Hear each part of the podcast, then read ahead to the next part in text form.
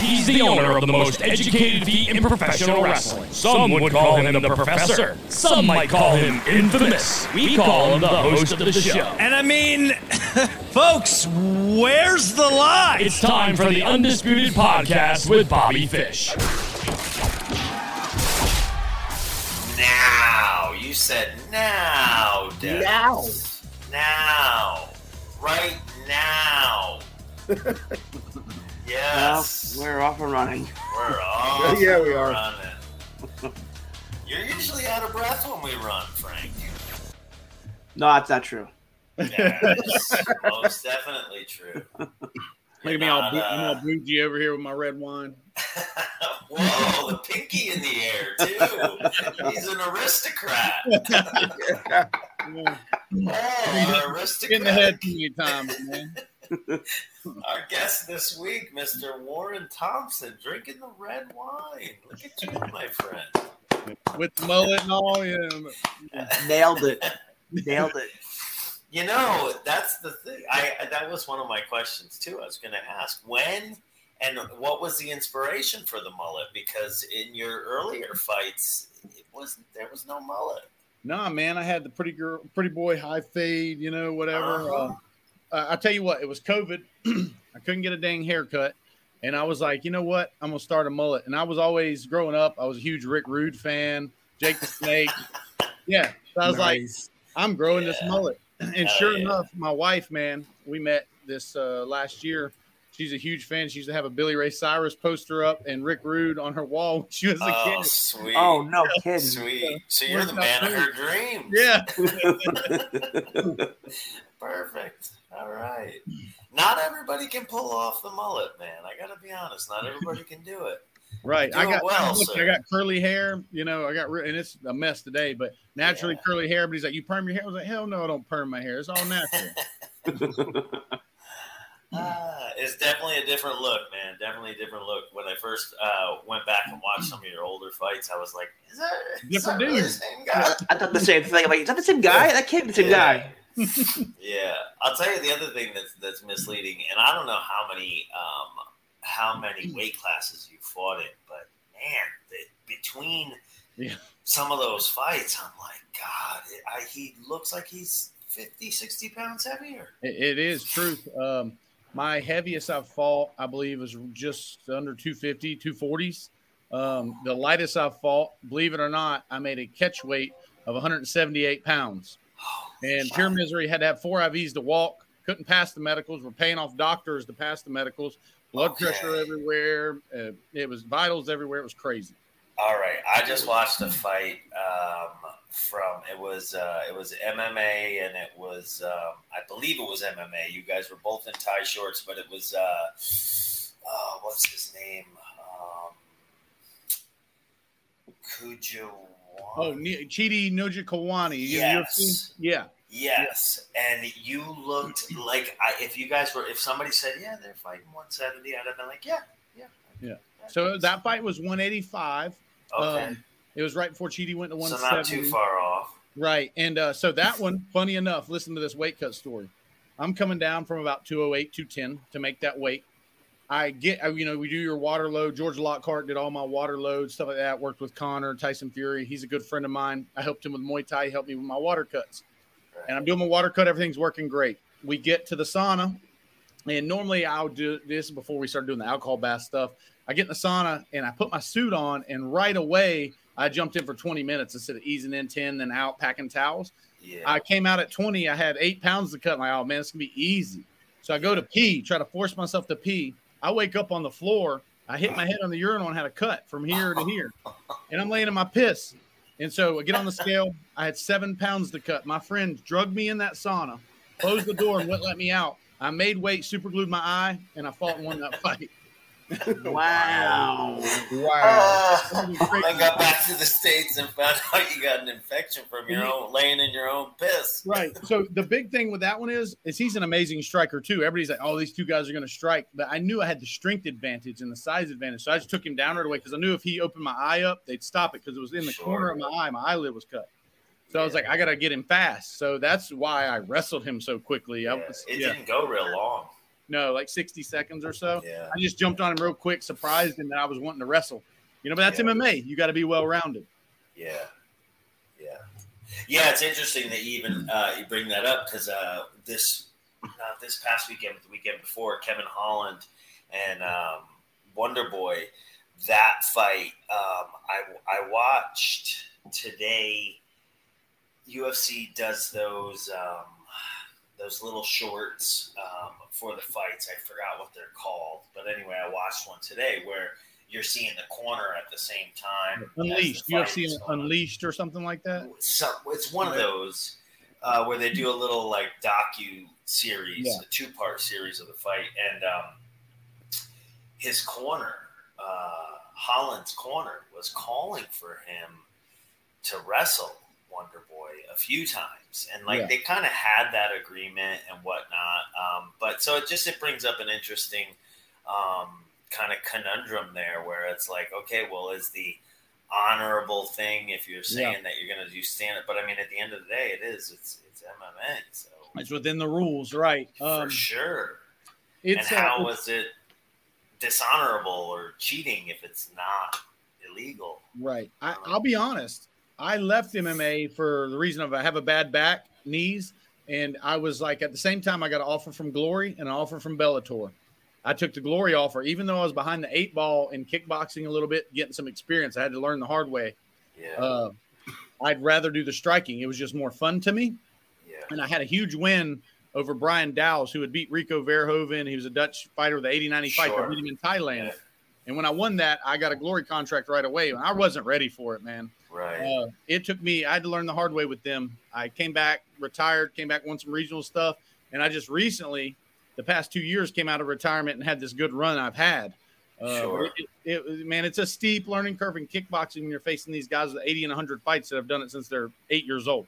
Yeah, yeah, and well, so uh, my understanding of glory too is that it's it's there's a difference between like glory kickboxing and and Muay Thai the way that you would you know what Muay Thai is in, in Thailand, and it's um.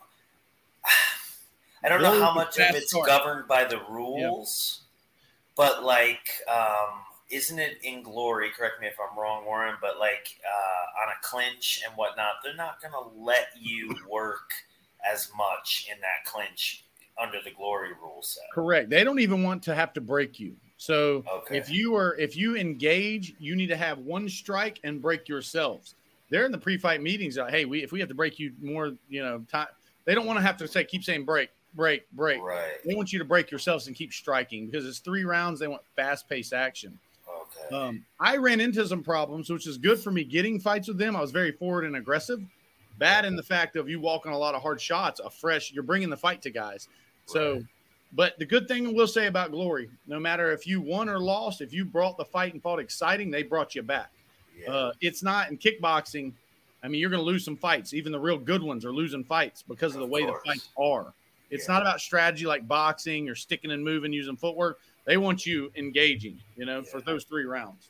yeah. But it's Yeah. different. It's exciting stuff, though. It's an. Ex- I don't know why it didn't kick off in the U.S. I really don't. i don't get i don't get it There's a lot. either i'm i've Crazy. been i've been doing martial arts since i was a kid and i uh, i have seen kickboxing come and go in the states and just not catch and i can't odd. understand why. And then when you look at it so like you you say the uh, adesanya pereira fight. Now everybody knew going into it. Same as like the uh, wonder boy and holland fight. Like everybody knew they're going to stand up and kickbox it's basically a kickboxing fight there will be no uh, jiu-jitsu or wrestling Very well. However, the American fans, they don't want to see you wrestle, Yeah. but they want to know that you can wrestle. that they want to know the options there. right. Then they'll watch you kickbox. It's very odd, man. It's and so Izzy, Izzy's a odd. cool guy. Me and him fought on the same card in Glory LA. He fought Jason Wilnis. Who He was lost that? the title. Uh, Izzy Adesanya. Oh, okay. very yeah. good guy. I, you know, Pereira. I never met Alex when he was there, but I, I, you know, I fought on the same card as Izzy. I fought Mike Lemaire when he fought um, uh, Jason Wilnis from Holland. Yes. Uh, that was a great Yeah, fight. Um, Yeah, familiar familiar but it's uh yeah he's good people man and he's a he's a he is actually a good guy the thing is that people don't understand at an elite level how much people bug you and stuff like that and he'll say some funny stuff but he was the first to sign an autograph for anybody to take time for anybody all the time izzy's a, a great person Yeah, yeah. I mean, I, I I will go as far as to say from from my little bit of time within the, any of the entertainment industries, like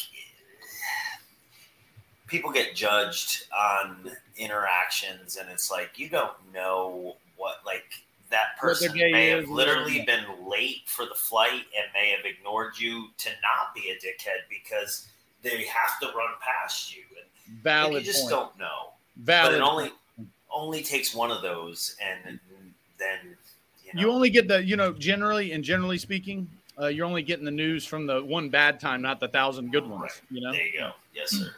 Yes, sir. Totally agree. Totally agree. Um, so I guess um, because we've kind of been been jumping around here on it, let's uh, let's kind of rewind a little bit and and um, let's take it back, Warren. What what got you? Did did you know you wanted uh, to get into combat sports from the go, or did you kind of stumble into it? This is the funniest thing.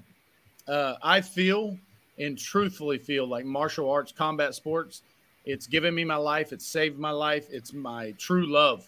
Um, and it's been a lot of obstacles. I had to, I got a title, a major title at 36 years old. It didn't come easy to me. I started at 18. Uh, I was a very badly bullied kid. No friends, not popular, struggled up through high school even. And finally, I started to get athletic about high school time. And it was a little too late for me to transition that into football or anything else. Sure. I walked into a gym at 18, 19 years old, got beat up by Rafael Assunção and some of his brothers uh, at the local gym here in Atlanta. And they were, you know, transitioned. They're about to be in the UFC, all of them. And I'm like, man, I just got beat up by a 150 pound guy. And uh, I just, I stuck with it. As soon as that happened, I found like that was my niche. How And, big were you then, Warren? Like how naturally? What do you? 215 ish, what I was Okay. then. Yeah. So no, I was a decent sized kid, you know, um, you know, somewhere in there, lifting weights, 215 ish, you know, 6'2, Yeah. 215. yeah, bit of a um, you know? Yeah, yeah. And uh, I just stuck with it from then on. I did a grappling tournament first. I got second in that. Um, and uh, I was like, you know, I told my mom I was in college to do criminal justice. I was two, a year and a half in. And uh, I told her, I said, hey, I want to do this fighting stuff. She said, son, you need to stay in school and get a job. Four years later, I called her from the Palace Station hotel room. I was sitting at 5 and 0, just beat Chidi.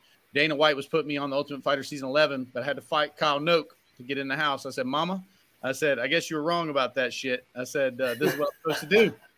And I've supported myself solely off of fighting, personal security connections from fighting, or my skill set since then.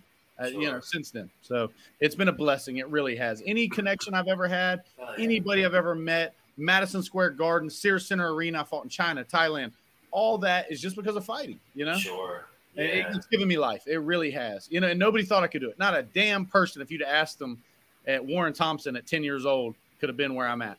Nobody. Yeah. That's a beautiful story, man. Because I, I think too many times, um, and we all have a little bit of this in us, where we, we, it's hard not to listen. You know, you hear enough of the negative and enough of the, oh, well, that's not, that's for other people, and, and Yeah. especially for kids. Um, you know, that's a difficult thing to learn how to brush off. I So- ask, and I tell this to every client. I said, that person you admire so much, why are you putting them on a pedestal? I said, I respect everybody. If somebody's rich, famous, did something in sports, I respect that man. I'm not one to go up and ask for autographs. I'll shake a hand. Nice to meet you. I Yes, respect everyone, but I'm not putting anyone on a pedestal because he's just a man. Yeah. Uh, why ask why not me? You know, you can. Everybody can do more than they think they can. They put limits on themselves. It's I just agree. it's nature of the nature of society. You know, live like a fucking squirrel, not a wolf. Yeah, I agree. I agree. Um, so you're you're in college and you start the. Was there any thought of like, you know, maybe I do some uh, wrestling in college or anything because that will obviously lend itself to fighting in some Correct. capacity. so what I ended up what, doing what year was this, Warren? What- 2000 probably 2006 or 7 that i'm in college that you know this is starting to kick off for me and it did. So what i did to try to catch up that gap i was like man i should have wrestled in high school. What was i thinking? Um, i got a community coaches license uh, in the state so i could be around kids.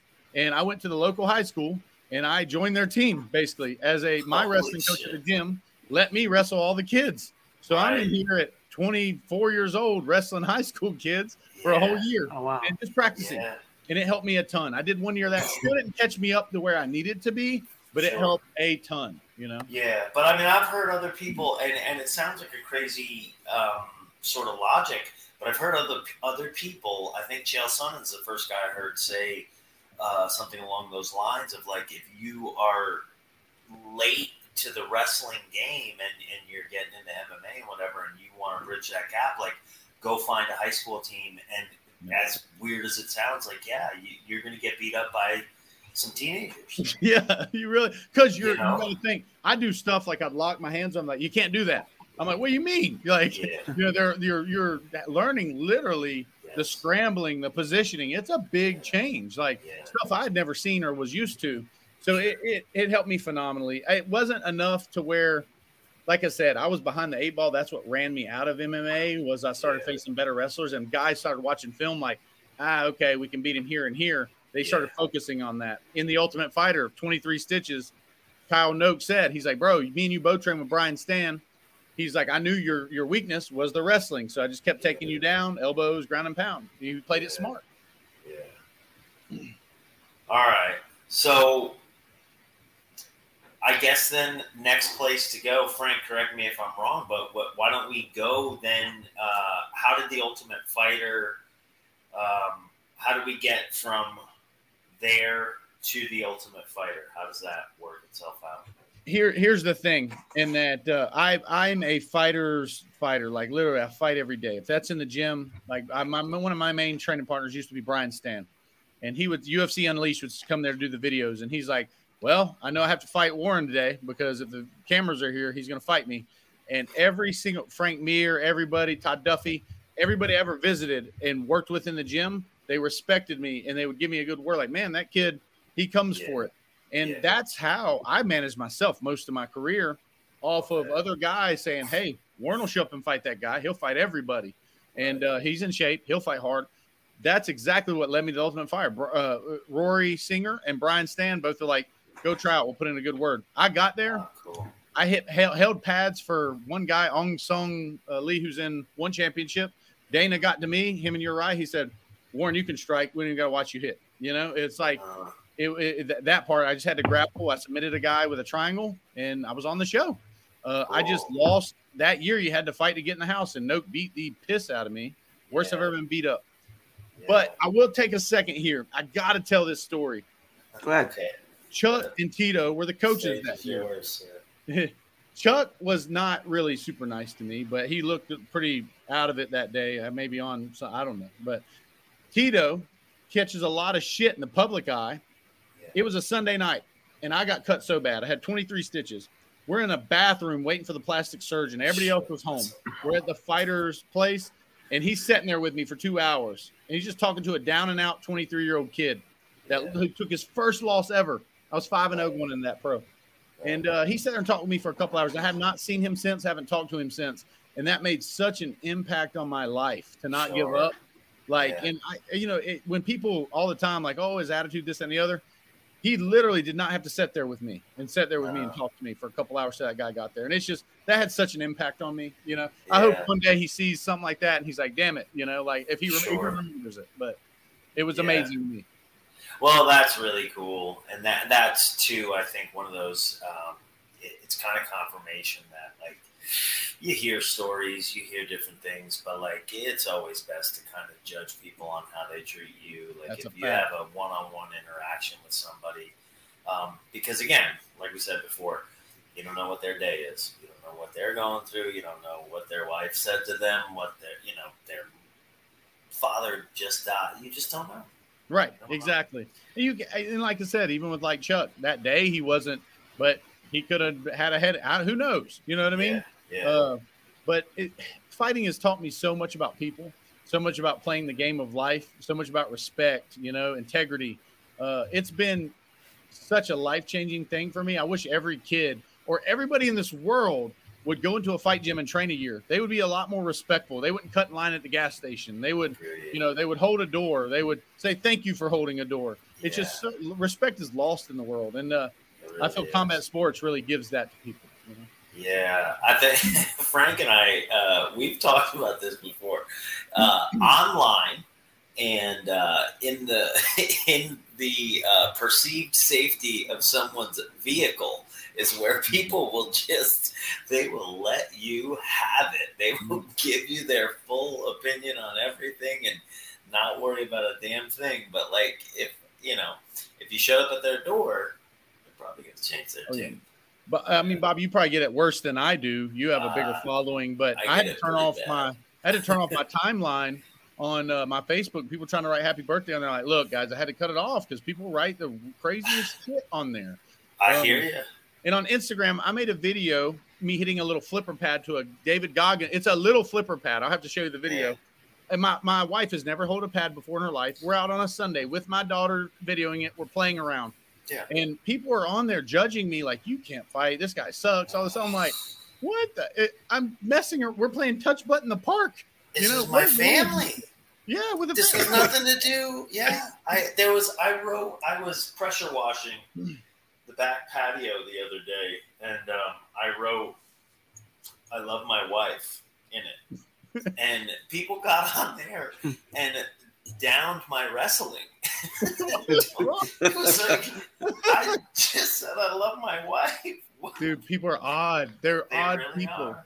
But Yeah. I, I said uh, something similar happened on Facebook. A guy said something, and I told him, I said, Hey, I sleep well at night, knowing for a fact you'd never say any of the stuff you just said to me, course. you know, if we met in person.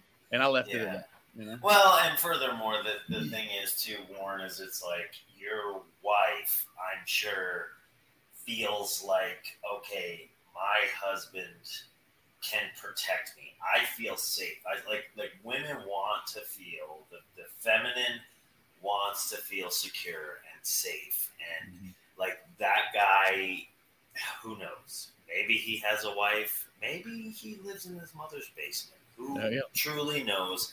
But at the end of the day, like I'm pretty sure whatever the situation is, you know, nobody feels safe and secure in his presence. Where like I'm sure your wife feels like, all right, something goes down, my man's got it. Like, Right. And an alpha, okay. an alpha doesn't have to yell and scream and put down others to, you know, to be an alpha. You're, you're going out to a restaurant, you speak nice to the waitress, you know, you, you, you hold a door open, you pull a chair out, stuff like that. It's uh, men this day and age. It's a very odd times we live in. It's very odd. Times. Yes, yes, I'll tell you. so if you get a chance, give a listen to. Uh, there's a guy by the name of Sean Whalen. hmm I don't know if you're familiar with Sean. Heard He's actually was at um, a BKFC event not too long ago. His company is called uh, Lions Not Sheep. Um, Oh, but yeah, I know. Okay. yeah. Yes. Okay, so Sean's got uh, he's got two or three different podcasts, but one of them I listened to with him and his wife, and uh, he talks about uh, similar stuff about about that. And uh, yeah, I mean, it's it's the truth. It's just um, being a man today is just different than it was. Like I'll say, you know, like my father's generation. My father was a, a, a fireman. He was a police officer before that, and before that, he was a Marine who fought in Korea. You know, man's man. Yeah. Right, right. Man's man. Like I don't. I'm nowhere near. You know, when my dad was he f- was uh, fighting in the war. I think he had just turned 17 um, when he enlisted. So at most 18, and, and he's there doing what they're doing. And I was still, you know, scared about going out into the you know senior lounge and ended up getting in a fist fight. you know, so it's like it's just a different Perception. species of man. You know, Mhm. and today it's even worse. It really is. It's a, and it's like one of those things. I was uh, talking about how to my wife of how addicted I am to my cell phone, and I don't like it. I love the connections it gives me. you know, like here meeting you even. But at the same time, it's like I guess 50 years ago, people were addicted to a newspaper. You see those old ads where they're like all riding on the subway. Yeah. Um, it's it's uh, but I don't know. That's my next thing is trying to, and I use it for my business so much because I do personal security. I write workouts for people. I uh, have the fight league going. I match make my own fight league. I'm a co-owner of that. So I'm constantly texting and talking to people all day long. I'm so accessible that I forget to stop and enjoy the day and like live Yeah. life with my family or who's in front of me. You know? Yeah, yeah. There's something to be said for, and uh, I did not, I was not aware of any of this until a few years ago, and that there's times I need to be reminded of it because I forget about it now. But like presence, Mhm. my understanding of the word presence today is uh, night and day difference from what it was three, four years ago. Like just being present in the moment, like having this conversation right now, like on here with two of my friends and with you, Warren, that I just met, and hearing these interesting things, like I'm, I, I sometimes I'll take a second and remind myself, like, enjoy this. Smart. Don't worry about, you know, where I'm going in two days or the mistake I made yesterday because none of that shit matters. My wife tells me that all the time. She's like, uh, she's like, you know, I'll be, we'll be talking or doing something. She's like, did you even hear what that person said or they did? She was like, you're just not, you're here. She's like, you're not present right now. I'm like, ah, I was sending this email to a fighter backed out. So I'm trying to get this other fighter in. She's Yeah. like, does that have to be done right this second? And uh, it's like, no, it doesn't. I just, I'm hard on myself because I'm a go getter. I don't like to procrastinate anything. I, if a problem happens, I'm a solution finder. So if I put a problem off, I'm constantly in my head about it. Yeah. So, but she's totally right. Like, I mean, you have to take time to, you know, life is short. You know, it really is. And I know we're getting in deep right here, but you, you know, It's life is short. Spend the time with your loved ones, man. It's it's the most important thing.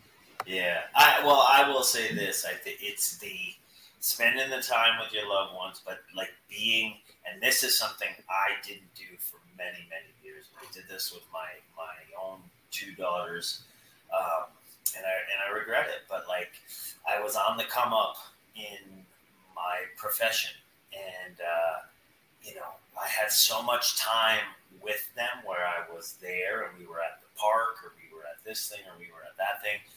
And here I'm thinking of, you know, the match I have in three days in the Tokyo Dome in Japan. And, Yep. You know, the promo I got to cut to kind of, you know, lead into that, what I'm going to say. And, you know, meanwhile, I, I missed, you know, I, I missed some of like my daughters being nine and 10 and being, Yeah. you know, because that only happens once.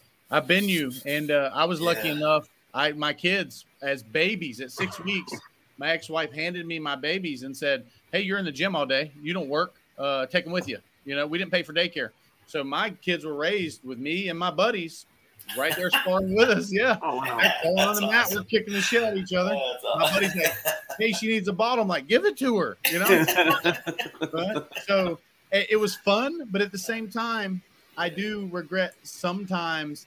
Uh, you're right. Like I'm, I'm worried about my training, or which had to be done to an extent, but uh, it happened so fast. And and then I'm thinking about the fight in two weeks. You have all this free time when you're a professional athlete, but you Yeah. don't. You do, but you don't. You do, but Uh, you don't. You do what you don't, and that's what people don't understand because it's the stress of doing that in front of somebody. You want to be at your best. You know, it's Yeah. uh it can yeah okay i didn't work any this month but at the Yeah. same time every single day every waking hour is awake i was scared for my freaking life you yeah. know? So I, it's interesting that you say that because obviously you've had way you you Mm. fought way more than I have. But so uh, in the few fights that I have done, the one pressure that I've felt the same in every single one of them is in the lead up in the preparation. Once I had a date, um, I felt like anytime I spent doing something that wasn't preparing for the fight, there was a little bit of doubt and a little bit Mhm. of guilt. you have the Like- devil and the angel yeah Yeah, Yeah. like I don't know. Uh, hmm, maybe getting one more round of sparring in would have been the better thing, you know. And, and but because I wasn't feeling good that day, you know, ah, I might need a rest day. And it's like I don't know. There, it's just that that push pull. It is. It is. What really led me, I still get scared. There's a picture of me right before my title fight in July, and I'm sitting backstage. And the funny thing is, I'm surprised this even, we got lucky the fight went on. I got COVID that day. So I'm Oh. getting sick. My chest is hurting. My throat's hurting. I'm like, man, am I got anxiety and from the flight? So we're about to go out, and I hit the fire alarm. The damn fire alarm's going off in Hard Rock, the bu- building. We're trying to fix that. I'm like, I promise I didn't mean to pull it. I want to fight. So I'm sitting back there, and my head's down. Somebody took a picture of me, and I was able to. When I came out of retirement, the past four fights, I beat Cody East out of the UFC. Uh, I lost to Stephen Walker for a title fight. He's undefeated. I beat Art Parker in the BKFC, and then I won. Uh, I beat Hassan Osini from Canada uh, for the title. When I did that, every time I'd put myself in position, I'd say, "This is where I'd be present. This is where I want to be. This man is coming after my dream. If I lose, this is it. He's coming after my children. This is how I feed my children." And I was able to overcome that. Before, I remember going out to fights, and I'd be thinking, "Man, I'm about to make this money, but I'd rather be sitting at home watching TV, playing my video games. Like when it's fun, it's fine. But when the pressure's on, I didn't want to do it as much. Yeah. I found what I needed to find to mentally get to the place to really perform my best. And that All took right. 40 fights. It was so hard for me to get there. Yeah, yeah. Well, I mean, I the, you know, when you hear it said all the time, it's uh, for some people the biggest obstacle is the mental Yeah. part of it. Um, what one of the interesting things that I've found with because I had was an athlete as a kid growing up and did martial arts, played football, like lots and lots of contact sports, um, and then I got I, I get I spent 20 years in pro wrestling and I remember in the beginning feeling like they were similar. Um, and what I've realized now uh, is the anxiety I feel when it comes to pro wrestling is it's not the same because it's not necessarily competition. It's performance, but it's performance where you're required. I know through repetition that I'm going to be asked to spin six or seven plates at a time and then have three more added on top of that. And then the top rope breaks or the referee takes a bump and can't finish the match or something. And now I'm spinning, you know, three additional plates I wasn't expecting. To, so that's the anxiety I feel when it comes to pro wrestling. The what I was missing from the competition anxiety was knowing that going into the event, I have one focus, one purpose. It is to beat you. It is mm-hmm. to hurt you. It is to whatever that may be, whether that be kickboxing or football or whatever. Like I got to stop you. You're going to try to stop me. Pro wrestling is is different in that way, and I, and I think the last you know five six years that I've been doing it, though that difference has been way more bright to me, way way Mhm. more glaring. And so, like the boxing fight I did in Dubai, um, that I was in between companies for the first time in a long time, and uh, that was really the itch I was feeling like needed to be scratched. Like I just wanted to compete, where I didn't have to worry about anything else other than I'm going to go out and try to punch your face and you're going to try to punch mine. Raw competition. It's primal. It's in Yeah. us. Yeah. and that's what I was going to say was there is just something simple about it, but primal is even even a better uh, description of it. It, it just it's single minded purpose. And I tell people this all the time. when you when you fight, it's good. But when you win a fight, and until people do it, uh, it's uh, uh, you know any drug you ever take, sex or sexual relations, anything doesn't touch that feeling. Yeah. And uh, it's such a strong feeling. If any man experienced it, you would want it again. Uh, it's just, uh, and when you have that your hand raised, you've worked so hard for something, and you experience that, then you understand. Because people ask me all the time, "How do you fight?" or "Why do you fight?" and how do you do that? That doesn't hurt. I'm like, how do you not do it? It's just you haven't experienced that feeling yet, or you would you wouldn't ask me that question. Yeah. Yeah. Oh, that's cool. That is cool. So, all the fights. How many do you do you know? How many professional fights you've had uh, crossing leagues, different disciplines, whether it be MMA, uh, bare knuckle, Oh, like 36 ish, 36 ish. I've done, I was, yeah, about 36 ballpark. Um, I, uh, my, I'm big on, I've been in some gym wars, man. I probably could have fought, I'm 37 and I'm thinking about getting out of the game just because my fire is, I won that title that I wanted, that Muay Thai title. I chased that for 18 years. Was I that be lion paid. fight? Lion fight, correct. Yes, yeah. sir. Yes. I just I I now and for USA a lion fight for any heavyweights that's the biggest probably Thai title you could get. I really now at this point because I'm not going back to MMA. I want to get paid in either boxing or bare knuckle. And if that doesn't happen, this sounds crazy, but uh, the local we the Cherokee County where I live here in Georgia, which is outside of Atlanta, they started a semi pro league. One of the guys, the coaches hit me up and said, "Hey, you want to play? We think we can use you." Here I am going to play football. you know, 18 years after I've been done with it for the simple fact of competition. yeah. Everybody's like, Are you stupid? You know, I'm like, I'm trying to start a couple businesses with my wife, start the fight league. I'm promoting fights now. But for some reason, that draws me. And I know you probably understand that yeah, better than anybody. Yeah. I do. I you know um, I don't have. when I was 46, so it wasn't like I was looking at this fight in Dubai and was like, "Well, that'll be the kickoff to my new career." right? um, but I, you know, it's a two fight deal, so I will fight again. Um, I would like, I would much prefer to do kickboxing. The only reason I did uh, boxing was because it was the Mayweather undercard, and you know, The pay, yeah. money yeah. talks. Yeah, Yeah. yeah, So, so we'll see. Um, but uh, yeah, that like you had said before, there's something primal about it, and uh, there's just something in our DNA where it scratches an itch that doesn't get scratched in any other way. No other way.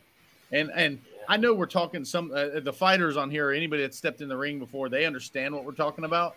Um, but it's like everybody else is like, I wish they could just experience it once because I have so much respect for somebody that can just walk in there, even if it's just one time. And even if you lose, it's not about the performance; it's about facing your fears and doing that for yourself. Something that nobody thinks you can do. They think it's crazy, but there's something about a man that wants to go to war, you know. And once Yeah. you do it, you understand. Yeah.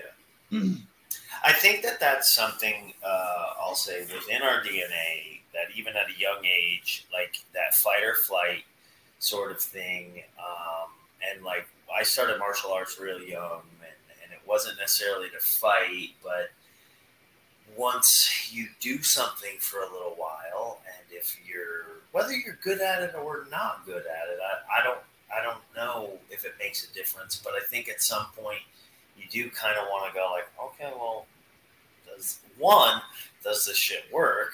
yeah.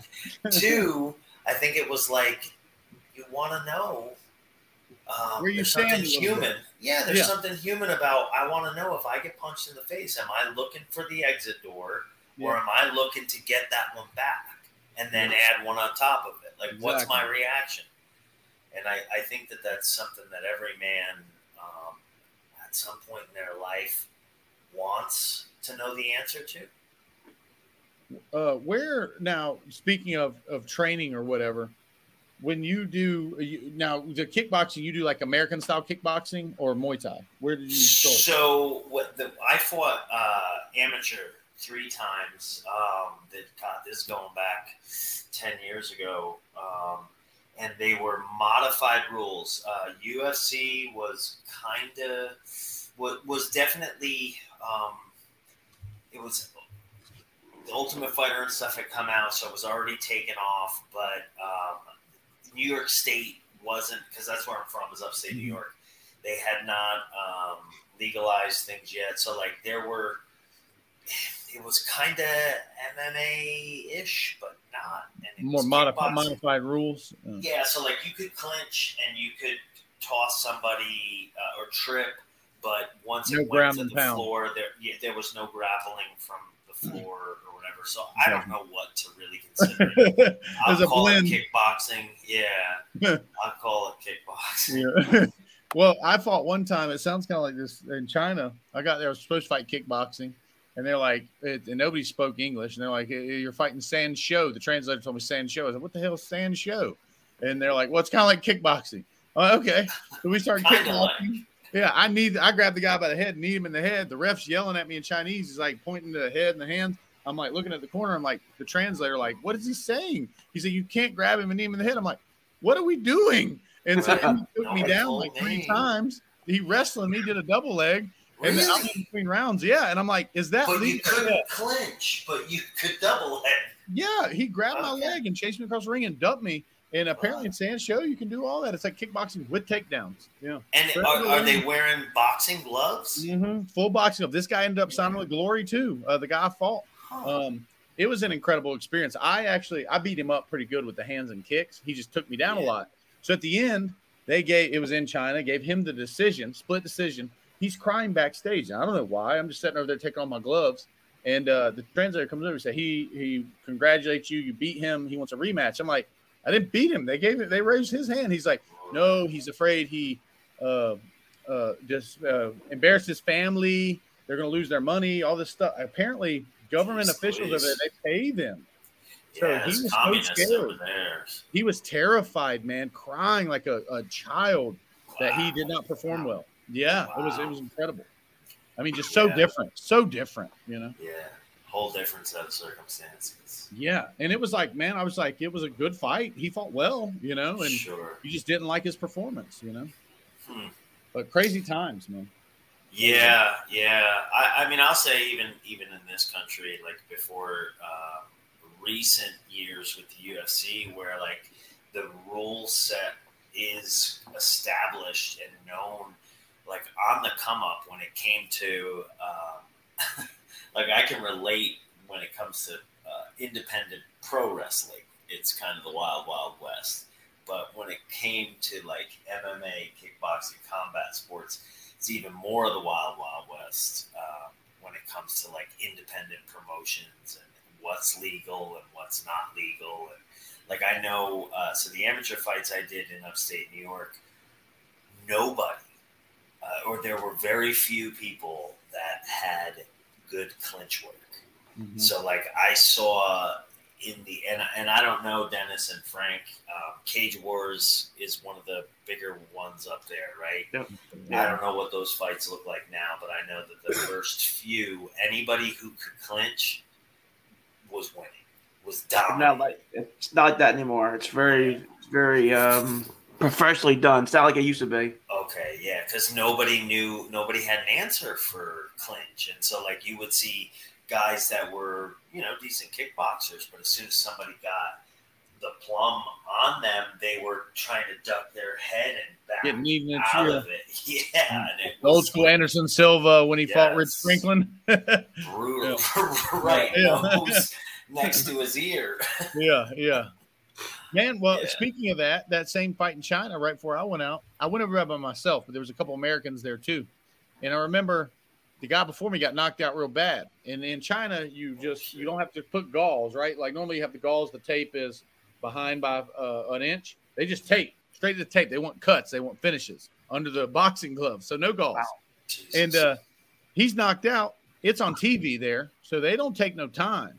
They pull his ass out by his ankles, throw him on this this uh, stretcher thing, and bring him back there and lay him on the couch. And I'm warming up, looking at him. He's asleep. They're He cutting his uh, his Oh stuff, off his, his wrist. They slit this man's wrist. So at this time, I'm like, I'm terrified. I'm like, I'm over here by myself. Sure. They're killing this poor guy. right. Crazy This shit. guy fought to the death. Yeah, he woke up and his wrist is bleeding. I, I mean, Yeah. just a, a nick, but you know, it was bleeding pretty good. But it was uh, for a minute, it looked pretty bad. Shit. Yeah, drug him out by his ankles, man. Didn't even wake him up.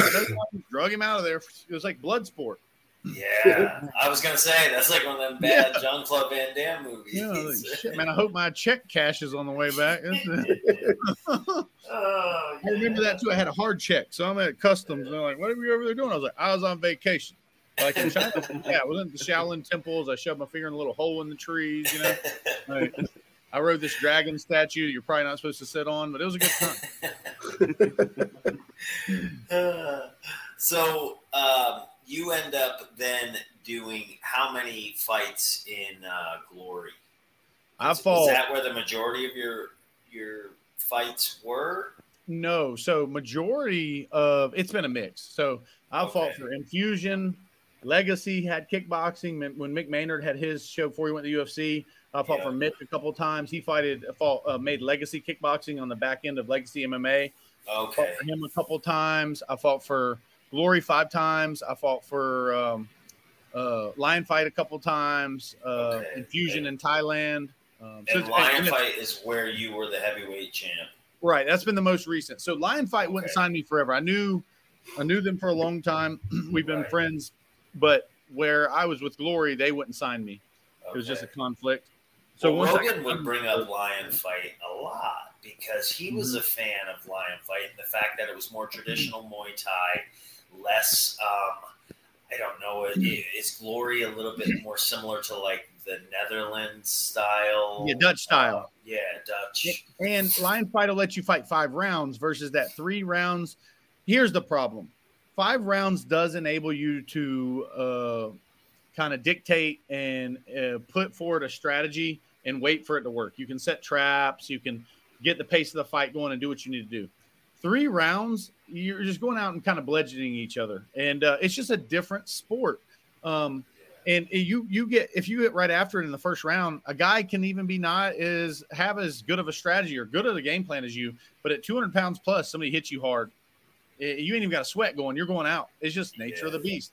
So it's exciting stuff, but at the same time, I love being able to have the fight IQ. You know, to Right. hey, this round one, we're moving. Round two, we're putting this in a see his tendencies. Now round three, we jump on him. Championship rounds, we're on his ass. Uh, it's just lion fight was just so much to me a better fit for me. Okay. okay. No, that's interesting because like the average person watching, they're definitely not going to be aware of that and what they're actually uh, Right. seeing. If you look at my last two lion fight uh, videos, Cody East was dead even two to two. He had just got out of the UFC we fought. Round five, I really took it to him, uh, and that was a championship round. And uh, then this last fight, I was up three to one. It went into the fifth, and we were both so tired, and I was sick. I was telling Coach, I was in the corner. I said, Coach, I never felt like this. I may have a heart attack. I, I don't know what's wrong with me. He said, Do you want to win? I said, Yes, I want to win. He said, Well, go take it from him. So I went out there and I, I, I beat the crap out of the guy that last round. I don't know how he stayed standing, but he was so tough. And I got done and I got my belt. I was just so happy. I told my, my wife, we weren't married yet, and we're sitting there, and I have a trash can in the hotel and I'm puking in it. And I fell asleep setting up like this. And she's like, I'm calling an ambulance. I said, Don't you call an ambulance. I said, I'd die happy if I die right now. I said, But do not call an ambulance. Like, and uh, it was just uh, uh, that was literally, besides my kids being born, the best day of my life. And because I just accomplished something that was this, the cards were a little bit stacked against me. Older, coming back, fighting a 30 year old at 36 Sure. um, being sick. It's just, it was just, and doing it with my coach's help. I hired Kelly Davis, who just Philip Rowe fights out of Fusion out of Orlando. He just won the UFC again. His same coach. He Oh, changed my style, footwork, good boxing. We really changed it up on these guys, and it's been it was just such a blessing of a run. Yeah. Well, that's awesome. Um, I, I feel like the, um, you know, the older I get, like there's something about progression that is so satisfying to the human spirit. It really is. Um, and I, I don't know if you appreciate it as much when you're young because you're just go, go, go. And then you get a little bit older. And, and I found I took such um, enjoyment in this last fight camp. We were doing these uh, Airdyne bike sprints. And the first week that we did them, like I had a hard time getting through three three minute rounds. Uh, we would do 20 seconds hard, 10 seconds easy, three three minute rounds, and um, and I could do them, but I felt like I was gonna fucking die. And by the end of fight camp, like I was voluntarily doing up to nine rounds and enjoying watching uh, because we, we knew we had a 60 second uh, break between rounds in the fight. So we were purposely only doing 30 seconds. And I could watch my heart rate um, on the Whoop band come back down back in range. Yep. within 30 seconds, like Mhm. under 30 seconds. It was like, holy shit. It You just feel like a warrior, man. you do, yeah, yeah, man. I'm, I'm, I'm happy for you to confirm that for me. Bro, that's just funny. I never really talked just so about this. weird. Yeah, I, I agree. I took such enjoyment out of was like I actually like I want to get an Airdyne for my house now because I want to still do those. Yeah. Yeah. We used to do the same thing with uh, the C2 rowers. Very uh, Airdyne Oh, yeah. sometimes, and Yeah. then the C2 row other days. I hate that thing. Uh, yep. Yeah. But I got There's- one there's them up Tabata the gym. That's what we call them Tabata sprints. Yep. Yes, I got one of them up there from uh, my CrossFit days, the the uh, rower, and I got a skier, but I don't have an Oh, Airdyne. And my wife, I asked for one for Christmas, and she said, "Where the fuck are we gonna put that?"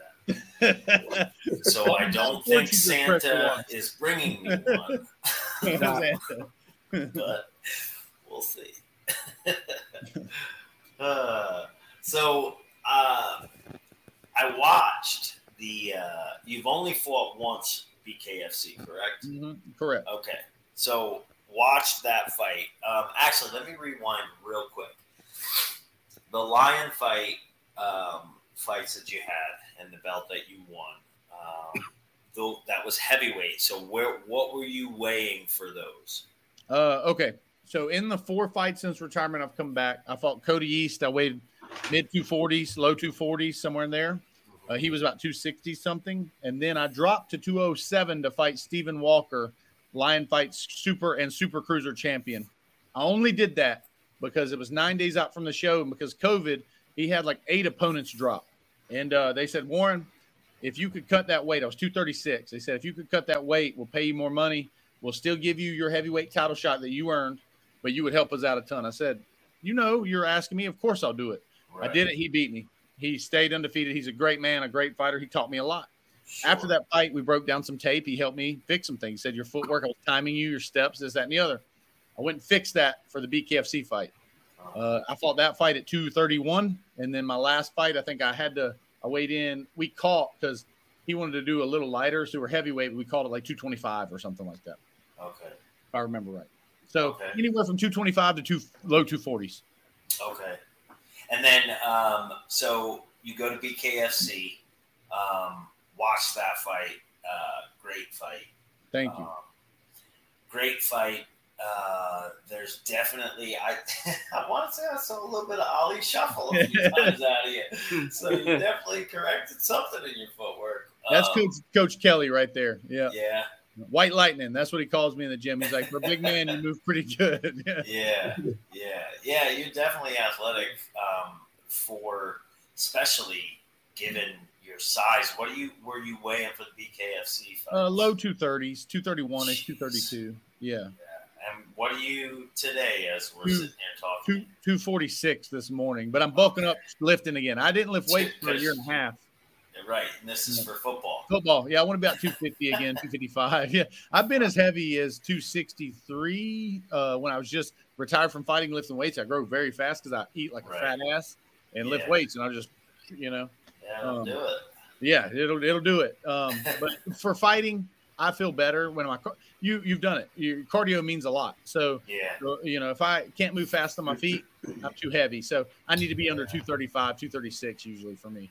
yeah, yeah. I think the you know the man the trade off for me is always uh, how much do I want to enjoy life and and how much how strict do I want to be because Correct. so much of the weight stuff for pro wrestling because it's performance is aesthetics. Mm-hmm. And it, yeah, it's cool to be lean and to look a certain way and blah blah blah. But then I, I get, I well, so this is one of the things too is I get a ton of hate online at this point, which I'm hundred percent okay with yeah. because one, uh, well, yeah, one. I mean, I've been doing this long enough to know that that's part of it. Two, um, you know, money's green either way. They, whether they pay to watch you win or watch you lose. and then the third part of it is, frankly, when it comes to, uh, please, nothing against you, friend. Um, frankly, um, like with some of these people that are the trolls that are online and stuff, you're not my fucking people anyway. Like we're not hanging out. You you know you the fat guy in the front row with the fucking black shirt on. No offense, Frank, you get a black shirt on. I do have a black shirt on. but like, who am I trying to impress with my fucking abs? Like, what the fuck do I care? Yeah. So sometimes I'm just like, you know, I just want to enjoy my life and you know have dinner with my wife and have a drink and you know be, like so much of the aesthetic part of it gets to me with pro wrestling a little bit because it's like honestly when i'm at my leanest and you can i'm sure relate to this too like when you look your best is not necessarily when you are at your best level of performance like Mm. being shredded and ripped is not healthy like what bodybuilders used to do they were on death's door when they sucked all the water out of the muscles and like they, that was not healthy living Yeah. um, me and OSP were talking about this a few years ago. He used to drive down and spar with me for camps a lot. And he was like, Man, you cut to 85. He's like, You walk so big. And I was like, Yeah. I was like, It does suck. And I was like, Then my body fat, I get real lean. I look good. My abs are killer. But I was like, I feel like Yeah. shit. And we were talking about being under 10% body fat. I can tell literally when I get under that number, it's like I feel like ass. You know, Yeah. I just feel so bad. And he he said Yeah. the same thing. He's like, I realized the same thing. Around 10%, 10 and a half, feel Yeah. great. I'm performing great. Get below, and you look pretty good. Get below that. Oh, okay. You everything's popping. Muscles are granite. Feel Yeah. like crap. You know. Yeah, everything's popping. So I got a friend in uh, in pro wrestling who's really dialed into his diet and stuff, and, and he's been um, up and down, but he always stays relatively lean. But same sort of thing. He had gotten to a point where he was obscenely lean, and it, you know, it just becomes a mental thing, and, and enough was just never enough. And then he was getting so such low body fat that he wasn't able to really go out and perform. Um, and then at like the height of his run, uh, at one point in NXT, he he was asked to do like a 30, 35 minute match, which you know, one thing when you're going on stage and you're posing at that body fat, but when you're asked to go out there and perform athletically, um, he came back from the match almost in like a shock sort of state, um, and his body was shutting down. Uh, they, they had to get him, you know, Yeah. medical attention immediately. Yeah, but yeah. yeah, And joint pain. Joint pain is big for me. When I'd get real lean, I'd have severe. And I got tendonitis and many tears and this, that, and the other. And I'm sure wrestling. Who am I talking to? You've you've faced that. But when I get real lean too, my joint pain goes way up. And you'd think it'd be better because you're eating cleaner, the inflammation, you're controlling that to an extent. But every time I get lean, I feel like I was about on the verge of tearing something, you know? Yeah, I don't know where did where did we see it, Frank? Was it uh, on Warren's Instagram? Where was it where you were Cutting weight? fucking shredded? Yeah. I don't know what year this was, but Was did I have a mustache? um, Yes. That was uh, two years Yeah, ago. That's when I fought Stephen Walker. I cut I cut 29 pounds in nine days. That was two years ago. insane. Yeah. It it sucked so bad. I was running every day, living off energy drinks and water and s- spoons of almond butter for six days. I run five miles a day. And uh, that's how I cut that weight and then did my water loading cut, made weight. I got my ass kicked that fight. Yeah. Uh, but I made weight and I looked phenomenal. But I cut from 236 to 207 in nine days. yeah, just do it for a photo shoot. You know, Yeah. your, your photos out of the way. Looked like Rick Rude Yeah. over there for a second. Yeah. Yeah, Rude was shredded. Yeah, it really was. He was shredded at a time when like people weren't Right. shredded. Like that wasn't the norm. Um, yeah, Rick was on some too. Yeah, I ain't got but like one ab right now. Like, she cooks That's this all right. stuff. She It's the cooks this holidays. yum yum, blueberry yum yum all the time for me. It's like a pie with cream cheese and stuff in there. Oh, I eat like a whole one every other day. It's like I keep getting it. I do. I love to eat myself. Uh, like I said, I go I go back and forth. My struggle is like, do I want to look good, perform well, feel good, Enjoy do I life. just want to enjoy my fucking Yeah. life, right? Like Got to be a balance. There's balance somewhere in there, right? You yeah, fucking- somewhere. It's, it's hard, man, because you listen to like these Tim Grover books, who was Kobe Bryant's uh, uh, mental coach and his personal trainer. He's like, you know, Kobe didn't skip anything. It was all about his all about being there at 4 a.m. And you're like, damn, I need to be more serious about this. And then you get so Yeah. serious about it. Next thing you're missing your kid's birthday to go to the gym. And, Yeah. you know, there's got to be, and you got to find that, but there's got to be a balance there somewhere. balance. Yeah. Yeah, it's balance 100%. I, I will never forget. It was um, an ESPN documentary. It was on Ric Flair. Um, you know, and in our industry, like, there's an argument to be made for the greatest of all time. Uh, whoever, you know, it's subjective. So I'm, I'm not here for that debate. But I watched the documentary on Ric. I grew up watching Ric Flair as a kid. Um, and it's just not a happy ending. You know, when when the business is your I'm gonna I'm gonna say, hold on, hold on. See if you can see this real quick. I'm gonna, I gotta Okay. say the uh the Ultimate Warrior. Oh yeah, there he is, there he is, Jim Hellwig. Greatest of all time. Sorry. My plug. We get that a lot, though. We get that a lot. Ultimate Warrior is everybody's favorite. It was Yeah. just the energy as a kid, you know, Yeah. Sting him, like the the Hawk and Animal, those guys, just the energy, you know. it was just yeah. the Who was it. Frank? Mojo? Mojo and Uh, somebody else too. Yeah, Mojo's favorite was was the Ultimate Warrior. Funny, yeah. I was an Ultimate Warrior fan when I was a kid. Yeah. I just Yeah, as a haven't, kid, having gotten into Dude, pro wrestling. yeah, yeah, and he Yeah. was just all he was like um, uh, an overdose of testosterone, you know, in like a thirty second clip. Yeah, you can never say, and you can never say greatest of all time. But as far as an entertainer and the energy, you know, uh, it was he was there a short time compared to these guys like you're talking about a Ric Flair. Sure. But just what an incredible like uh, uh, guy he was like as a kid to see. It's like, oh Yeah. man, yeah. I want to be like that guy. You know? Well, that's to a kid. To Yeah. a kid, that's what pro wrestling is. It's Yeah. larger than life. It's a fucking comic book come to life. Like it's a real life, you know, comic book. And that's why I say too, it's just it's very subjective and you know, it's Right. different for di- for different people. Um, so find your flavor, really. You know, that's why I get I have such a hard time too with some of the criticism uh, of pro wrestling and, and like people will you know this guy is is this and this guy sucks and this guy's it's like Jesus Christ like it's fucking pro wrestling. Chill. It's Yeah. pro wrestling um, but I digress um, where were we Frank can you get us back on track here I can try. we got off on a tangent. Um, well, I mean, we can go anywhere we want with this. What do you think, Frank? Let's talk about your love of hunting.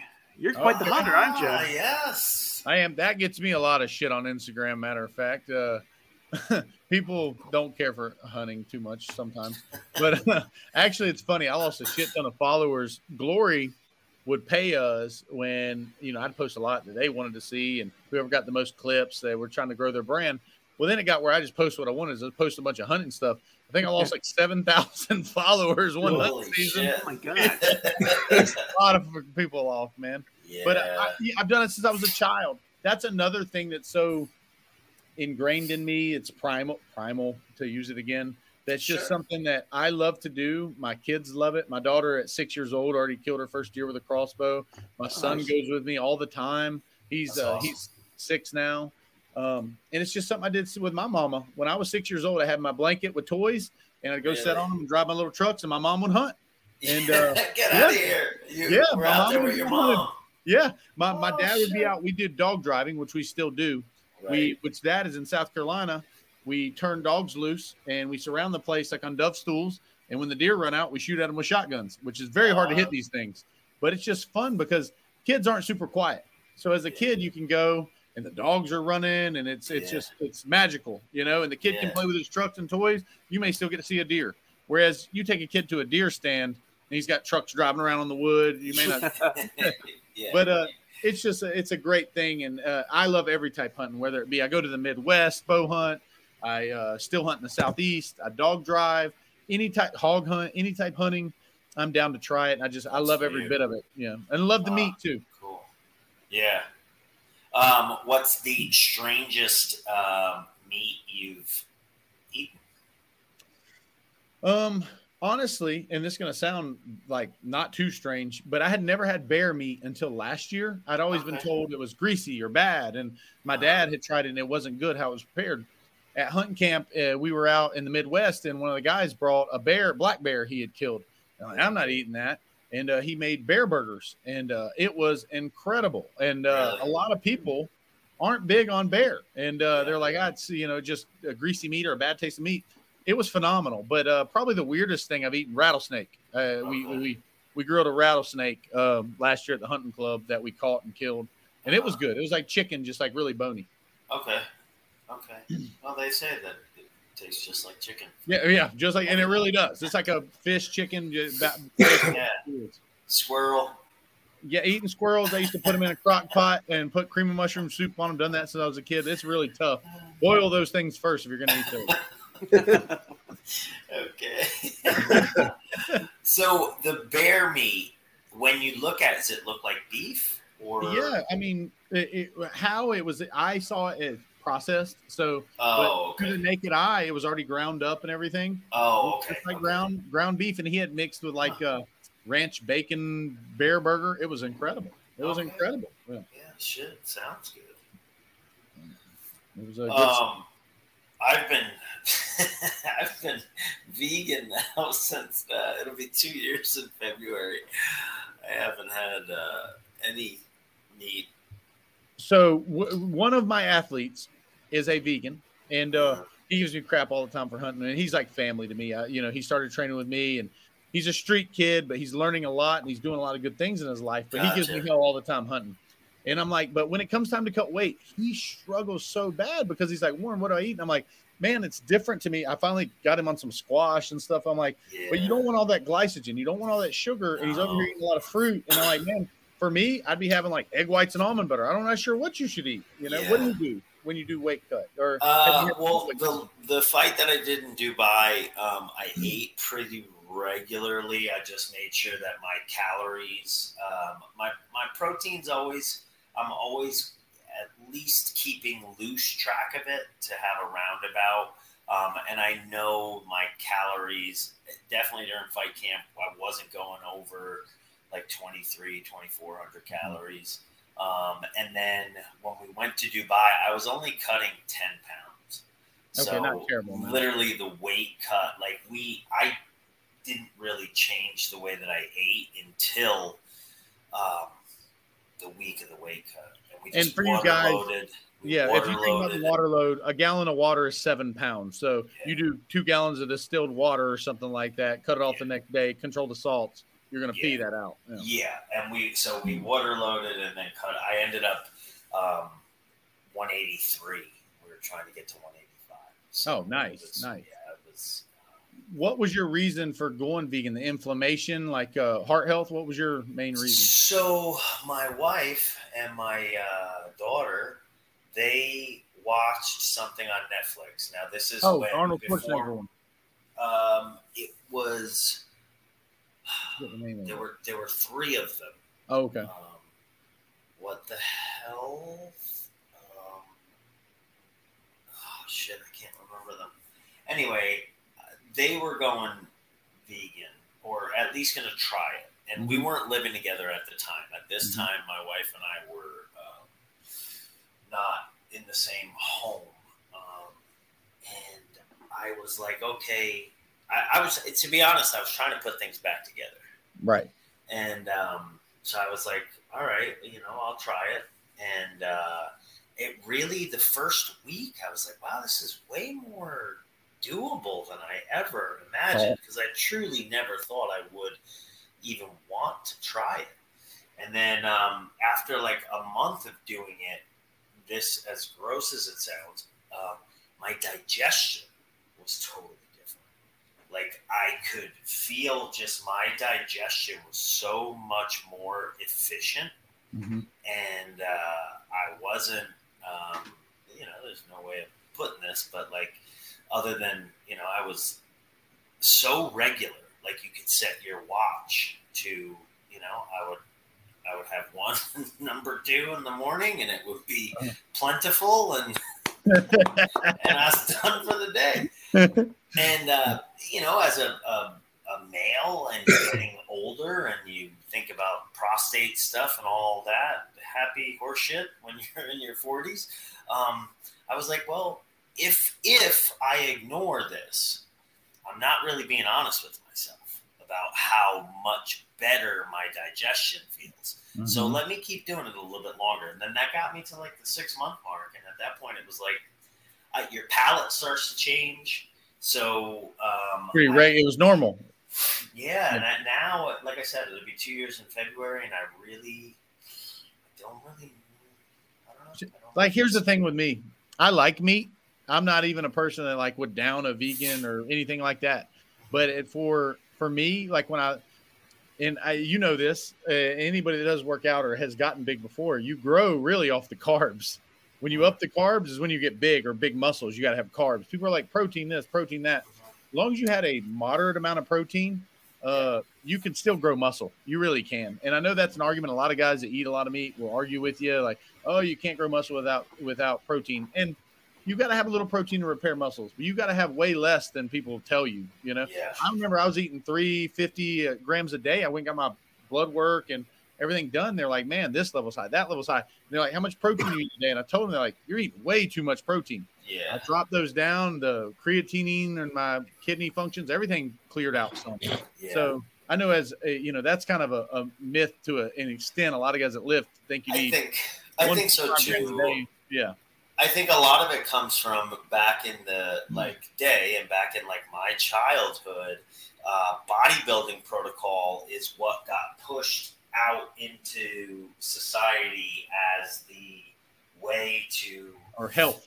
yes, yeah. and it wasn't really healthy. And these guys were on all sorts of gear, therefore they needed 3,500 calories, you know, because they were working out twice a day and they were repairing muscle, yeah. but they were also repairing muscle because they were on DECA and D-bol, D-bol. some, mm-hmm. you know, whatever else. So I think that that enough of that got into the regular bro science advice world to where it just kind of skewed everything. Yeah. And now multiply that over however many years, and you do have people going, okay, well, yeah, you need a, a pound, a gram of protein per pound of body weight. But then you hear a lot of people say, like, no, it's probably half of that. Like half really the point seven five, right? Yeah. So, and here's my thing, guys. my pay grade. I don't, I don't fucking right. know. Same. I, I exact same. I, I'm not over here advocating that I'm quitting eating meat. I just have I'm smart enough now as I age to have an open mind. I'm asking you questions. Yeah. Where was your thought process doing it? Hey, maybe I learned something. Maybe I don't, but I at least know how you you know in your aspect what you what you thought about it. You know, like mm-hmm. uh, I don't know all the answers. We you know none of us do. We ain't none of us getting out of this uh, game alive. You know. No. yeah. no. Father Time is undefeated. That's right. he is undefeated. Yeah. I I I um I think my reason for for for staying vegan is it's just kind of become like the lifestyle within my house, and it's it's easier for us all to be vegan. Hey, that's um, something y'all do together, and it benefits you. Why well, not? We we just had fish for the first time, so I guess we're now pescatarian. pescatarian. Yeah. Yeah, yeah, yeah. And we, it was good fish. I don't even really like seafood, but from what it, I read, I, the longest living people in the world, I think they're pescatarian. They were like in somewhere near the Japanese Japanese islands, uh, uh, somewhere over there, and okay. that they fish, fish, nuts, berries, some rice, and walk a lot. Yeah, and live very old. Nuts, you say, Frank? You like nuts? like nuts? Yeah, like nuts. I think that's a different kind of nut, but whatever. oh, Dennis, you had to go there. Zing! See, we're gonna get thrown off. You can't say that kind of stuff nowadays. You're gonna get canceled. Yeah, really, you're canceled, Dennis. Nobody even knows who I am. We're fine. uh, so, um, Warren, BKFC potentially another fight. Um, potentially, and here's potentially. the thing: uh, BKFC, uh, David Feldman, uh, Nate Shook, all respect to you guys. You've seen I mean, me fight, I think I bring something dynamic to that league as far as a heavyweight goes. Um. I think I bring a little bit of the boxing audience over there. That I, I got nothing but good uh, praise from guys who know boxing. He said, "Man, for a big guy, you were moving so well in there." Uh, Lorenzo Hunt, their champion, even said that to me. Um, I just uh, I hope they respect that enough to give me a fair wage and we can work something out. Um, that's I enjoyed the fight that I, I I enjoyed the fight that I watched. Um, I, I thought your your opponent had a little bit more of a brawling style. Mhm. Um, you definitely uh, were working behind your jab, and you were quite a bit more technical. Um, and uh, yeah, it was just enjoyable uh, to watch. There was good pace to Appreciate it. There was no, uh, you know, no lag, no like lumbering All business. big All dudes, business. Yeah. And there were a couple times where like you could tell, like, okay, shit, Warren's on the gas pedal here. yeah. Um, There's a time or two in the fight where I'm like, man. So I got in trouble once with Glory. I was winning the whole fight against Robert Thomas out of uh, Canada. He trained with Joseph Valtellini, and uh, this was a qualifier to put us in the top five with Izzy and at the time Dustin Jacoby and them to get a title shot or tournament. And uh, he beat Lemaire, I beat Lemaire, so we fought. And I'm winning the whole fight. There's 28 seconds left, and he tagged me a little bit, and I'm like, oh man, you got me a little bit. I'm gonna come get him. He knocked me out. 28 seconds left, and it destroyed my career, and that's why I retired after that for a short time. I was having muscle twitching, bad concussions, all kinds of things. yeah. So in that BKFC fight, David Feldman's over there, and he's like, "Let's go, let's go." And I hurt uh, Art in the fourth round badly. It took me a while to find the spot. I found it. I busted his eardrum, and there's blood shooting out his ear. He would not fall down. And I said, "This guy is he's too crazy. I'm not going to finish him." Right? I said, "I'm up four rounds to none. The fifth round, I'm dancing, showing my footwork." They got a little upset at that, but I'm not a dumb fighter. I said, Right. "Why would I risk being in here with a brawler?" I'm up four to nothing. I'm using my skill anyways. It's not like I'm running from him. I'm strategically setting strikes and using my footwork. I'm not backing off that. And I think to an extent, the the product they're bringing, the crowd they bring it to, aren't necessarily like you guys who've watched fighting or know some fighting. They're the general public who just wants two rednecks brawl. They don't care if it's skilled. They just want to see somebody go down. There's nothing fun about watching that for me, and I, and I don't know. Maybe it's just the way that maybe maybe I'm not the target audience, and I'm I'm willing to accept that as the answer too. But like, Right. I I don't want to just watch two guys throw haymakers until somebody falls down. Do I like a good emotional exchange? Sure. 100%. Uh, but I, I want to see that there's still some um, technique Strategy. involved. Yeah, And in- in my I, mean, I mind- can go to a bar on a, a Friday and watch two fucking drunk assholes Right. fall into each other. And in my mind, there's room for everybody there. The only problem is Alan, Alan Belcher, maybe, and me at Yeah. that heavyweight division, Mick Terrill. Those are guys that have some experience striking. Is, That aren't did just the Belcher fight in the UFC? He did 85. He fought at 85. Now he's Okay, fighting heavyweight. okay. He's fighting heavyweight. Mhm. But he's moving well. He moves well. He has some good Muay Thai experience. He's probably the most similar to me okay. there as What's far as he weigh when he's fighting in? I believe he's 225, 230. Okay. Um, Okay. But he's done well. Um, but here's the thing: you open up that Pandora's box to start putting more skilled guys there. Maybe that now you're having skilled boxing in there, and it's not what their product that they're wanting to push because for some reason they have sold that to the mainstream media, and they're being pretty successful with it. So I understand. Hey, we don't want to put too many of those guys like that here in that takeover because there ain't no way that many of these guys on a skill level wise, of course, if they catch me, maybe are beating me in a boxing match when it's technical. Right. Right. Um, they're just not. I was back there warming up with them, and I was just watching. Like, man, these guys are they hit hard, but they're not good Right. fight. They're not technical fighters, you know. Right. But bare That's- anything can happen. That's interesting because uh, two two things, two two guys I want to bring up. One, uh, fights out of my gym here in Orlando where I train um, and where I trained for the fight in Dubai. Um, his name is Jack Gallagher. He wrestled. He was a pro wrestler Oh, too. I see. He fought on the same card I did. He did I- in yeah, I met him. Orlando. Yeah, yeah, I met him. Yeah, and and Jack is very very technical, Mhm. uh, very very classic, uh, classically trained uh, boxer. Um, hell of a fucking grappler too, and He is. I think he was. I think he is or has had in the last uh, month or so uh, an MMA fight over in the UK. Which Nice. would have been his first one. Uh, but he's a handful everywhere, Jack. I mean, he fought Rick Caruso, one from Rick Caruso, who's a game guy, you know, a tough guy. Yeah, Jack did a had a good fight that fight. Yeah, Yeah, yeah. Jack, uh, very technical. And then the other one I, I would bring up is uh, like Chad Mendes. mm-hmm. He's a technical fucking striker as well. Like I don't. Mhm. He in in uh, the UFC, you know, Chad wasn't a brawler per se. I mean, he was a wrestler who could fucking throw hands.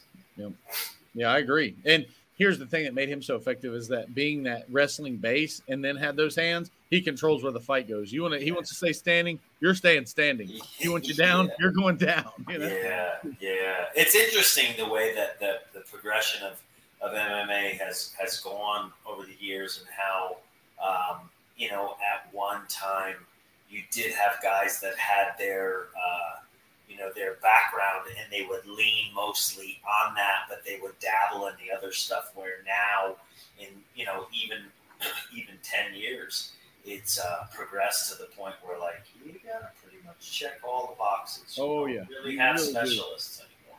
unless you're just so elite at whatever your specialty is that it's just, you know, they can't touch you the other stuff. But for the most part, I'd 100% agree with that. Yeah, yeah, it's interesting to see how, how quickly it's evolved from that to this. Yeah, Um, really have. but yeah, it's uh, it's cool. But I don't how how many fights has I don't know how many fights like Chad Mendes has had in, in BKFC. I do see on his Instagram he pops up. I'm sure they just follow my algorithm or whatever, but like he pops up on my uh, Instagram a, a few, every days. Yeah, I don't know. I didn't sign him long Training. ago. I don't think. Yeah, not too long Yeah. ago. And they, the other little guy. Oh man, and uh, I'm drawing blank on it. Bald guy. Uh, he was fighting the UFC too. He John Dalton or what's his? Uh, I'm just drawing a blank. Mm. Uh, smaller fighter, 135 or 145. I want to think he won in BKFC very fast. Came over from the UFC. Smaller Okay. fighter. Uh, and I can't think of his name. Light skinned guy, bald. I think bald or short hair. Yeah. But fast win for him too. A couple of the guys have done real well. Um, Yeah. We'll see how Greg Hardy does too. I, I threw my hat in the ring for that one. He's a monster of a Yeah. man. Yeah, Yeah, he is a big human being. big human being. I know there's uh, quite a few people want to take Yeah. a shot at him. Yeah, I'd be on my bike with that one for sure. Yeah, yeah.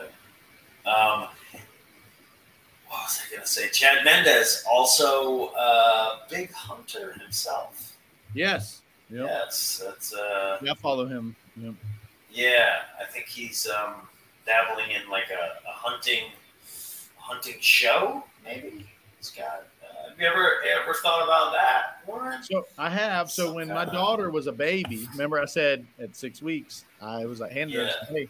So that hunting season came along the next year, and she's eight months. Here we go out hunting. I got a little backpack, and I put her in there. You know, she sat in it. Was she'd ride on my back. And, uh, I'd use my crossbow, or I had a really quiet rifle, seven six two, and I'd shoot deer, and she just sitting there looking around, nothing bothered. nice. She we did five deer that year with that baby on my back, and had a fanny pack. I put diapers and milk in, and I'd stop every hour. I'd clean her up and make sure she had food. And she was happy as a clam. A couple hours, we'd hike around. Yep, that was my cardio back then. Yeah, That's awesome. yeah if I had a show, man, everybody's like, "You should start a TV show." That would have been pretty cool. But Yeah.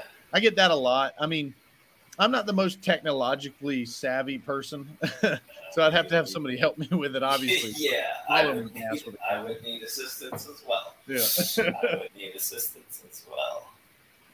Um, well, I mean, maybe uh, maybe get that backpack out on your next Yeah. trip, and I'll get in there. Yeah. I don't know. You said you weigh about 200 pounds, man. I got a bad back.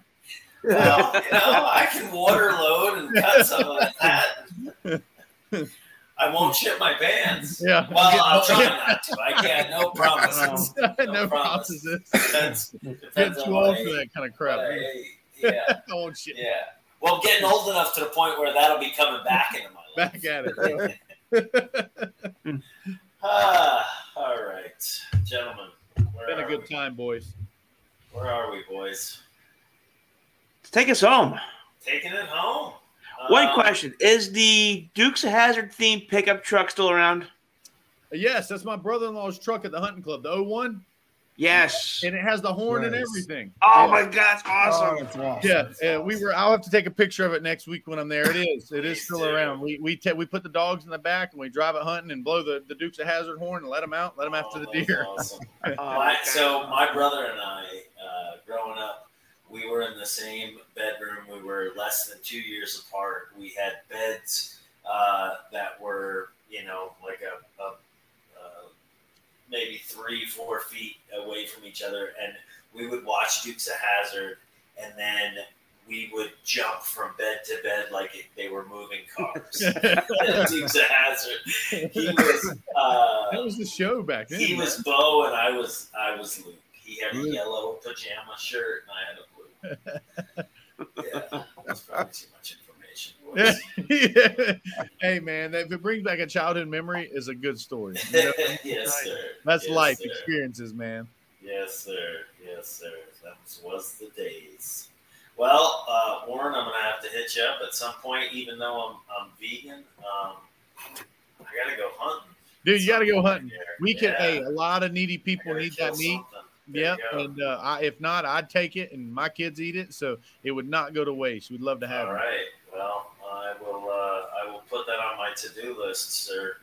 anytime. And in training, come up here to Atlanta. You know, you got a place to train anytime you come up.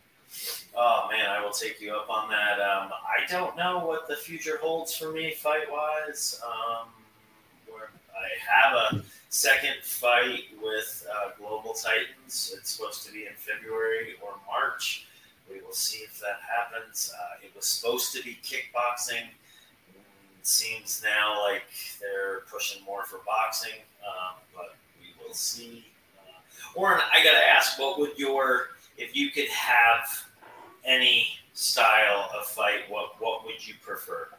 I I like Muay Thai, but I don't like a, a probably probably Muay Thai is my strength. You know, Okay. uh, I don't care to clinch a long time, so it's like Yeah. a modified Muay Thai, a three to five second clinch would be my Okay. preference. But then we're we're splitting hairs. You know, Yeah, yeah, this is true. This is true because the clinch is it, it, like so. Angela Hill, I don't remember who she fought, but she just fought on uh, one of this uh, last UFC cards, and her clinch, the girl that she fought had no answer for it.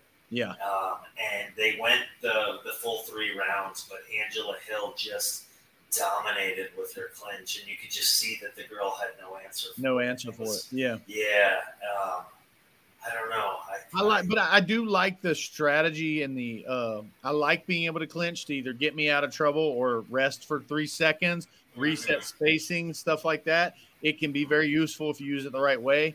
I just don't like getting stuck in it for a like a good way to get out for you young guys too. If you want to get out of it, they're grabbing you. Drape your hands over the ropes, both of them. Pull them to you. They will break you yeah.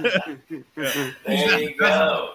Yeah. There you go. I, you know, that was one of the things that kept happening uh, in the fight uh, that I had in Dubai. Um, my opponent was a traditional boxer, and so when we would get tied up, um, he was waiting for the referee to break us. Um, so it was like tie up and look Wait. to the ref. And my natural like muscle memory was to clinch and twist him, or or to turn him, Mhm. or or to trip him. Um, and I ended up getting warned uh, towards the end of the first round, and the, the ref was like, "I'm gonna throw you out of here." Do you remember? don't know what they said Uh, me, you remember Ricky Hatton would clinch on this side and punch with the other side, the side the ref couldn't see.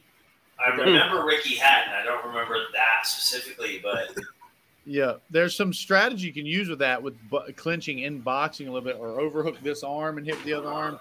Um, I don't know technically how legal all those are, you know, but right. it's useful if you're doing on opposite side of the ref. He's not seeing it, but There you go. hey, if you're not cheating, you're not trying. yeah, Like, yeah. That was, uh, I think I stole a line from the governor, Jesse Ventura, right there. Or maybe that was no, that one was different. Hell, I thought it was Dale Earnhardt. uh, Biggie. Raise hell, praise Dale. Yeah, uh, all the greats, yeah. all the greats. All right, well, Warren, it's been an absolute pleasure. Um, Absolutely. I am going to take you up on uh, on that hunting trip. I'll be Yeah, on your back. Um, and uh, when uh, when you get a, a fight uh, penciled in and you know uh, when it's happening, please come on again and we'll uh, we'll get the word out there so people can tune in and watch you do your thing. Appreciate you guys. It's just been a blessing being on here. Thanks for the opportunity. Thanks to all the listeners too. Anytime I can get, you know, talk fighting, talk shop, I love it. Hell yeah! Awesome. Hell yeah! Well, you're a badass dude, it, and uh, it was uh, it was a lot of fun, man. Pleasure meeting you. Pleasure meeting you, And man. uh, we will do this again. Enjoy. Thank All you. right, Frank, Dennis. All right. Later, um, boys. right. We gotta, Enjoy. we gotta, we gotta formally do it. I guess. Say goodnight, Bobby. Yeah, you got it. Come on, Frank. You have something that's Frank, stock, you, right? you got anything, Frank? What? We'll just go right to mine, Frank. If you're, What do I say? I don't know. You say Time to go home, Baba. And I can't. I oh, can't remember No. what it was. All right. You scared Dennis. Warren off. Fuck it. Yeah, fuck Frank. All right. Say goodnight. We've Bobby. got some big things coming up. Wait, Oh, wait, God, Frank, wait, you missed- Son of You a missed your bitch. cue, Frank. wait, Frank. wait, wait, wait, wait, wait, wait, wait, wait, wait, wait, wait, wait, wait, wait, wait, like we didn't want him on here. You just look so much like your son. that, that was your son. Holy shit. Oh well, go figure. We've got some big things coming up, don't we, We fellas? do. We do. Oh, also, by the way, for those of you that listen every week when we put them out, we're off next week for the Christmas holiday. Yes, Frank is Well, having a sex change for the Christmas. Well, Merry. Christmas, Frank. It's the gift that That's gonna keeps on. get canceled too. You're gonna have to edit that out. but uh, The yeah, gift that so, keeps on giving. Yeah, we're back on the 27th with another one. And some shit coming down the pipe in January. Look out! Look out! This was a good one. Fuck, man. Warren was a good guest.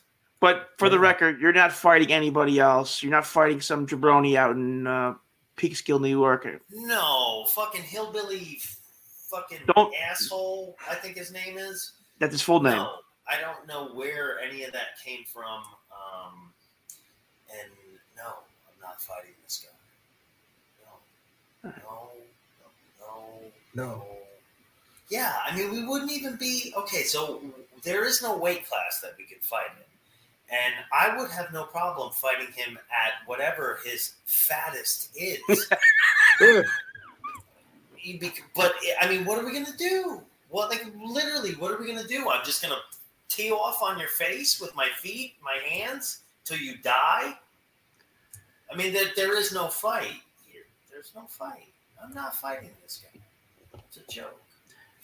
It's just somebody trying to get the old proverbial rub. Unless somebody wants to throw six figures my way, No, 'cause that's all. money talks. there you go. Yeah, there is no fight with this fucking asshole. All right, fucking Frank. asshole. I mean, Frank, what else you got? Nothing. Just happy to be here. Meow, meow, go. There it is. Now, now we get it. You Meow, meow, meow. Shit, you.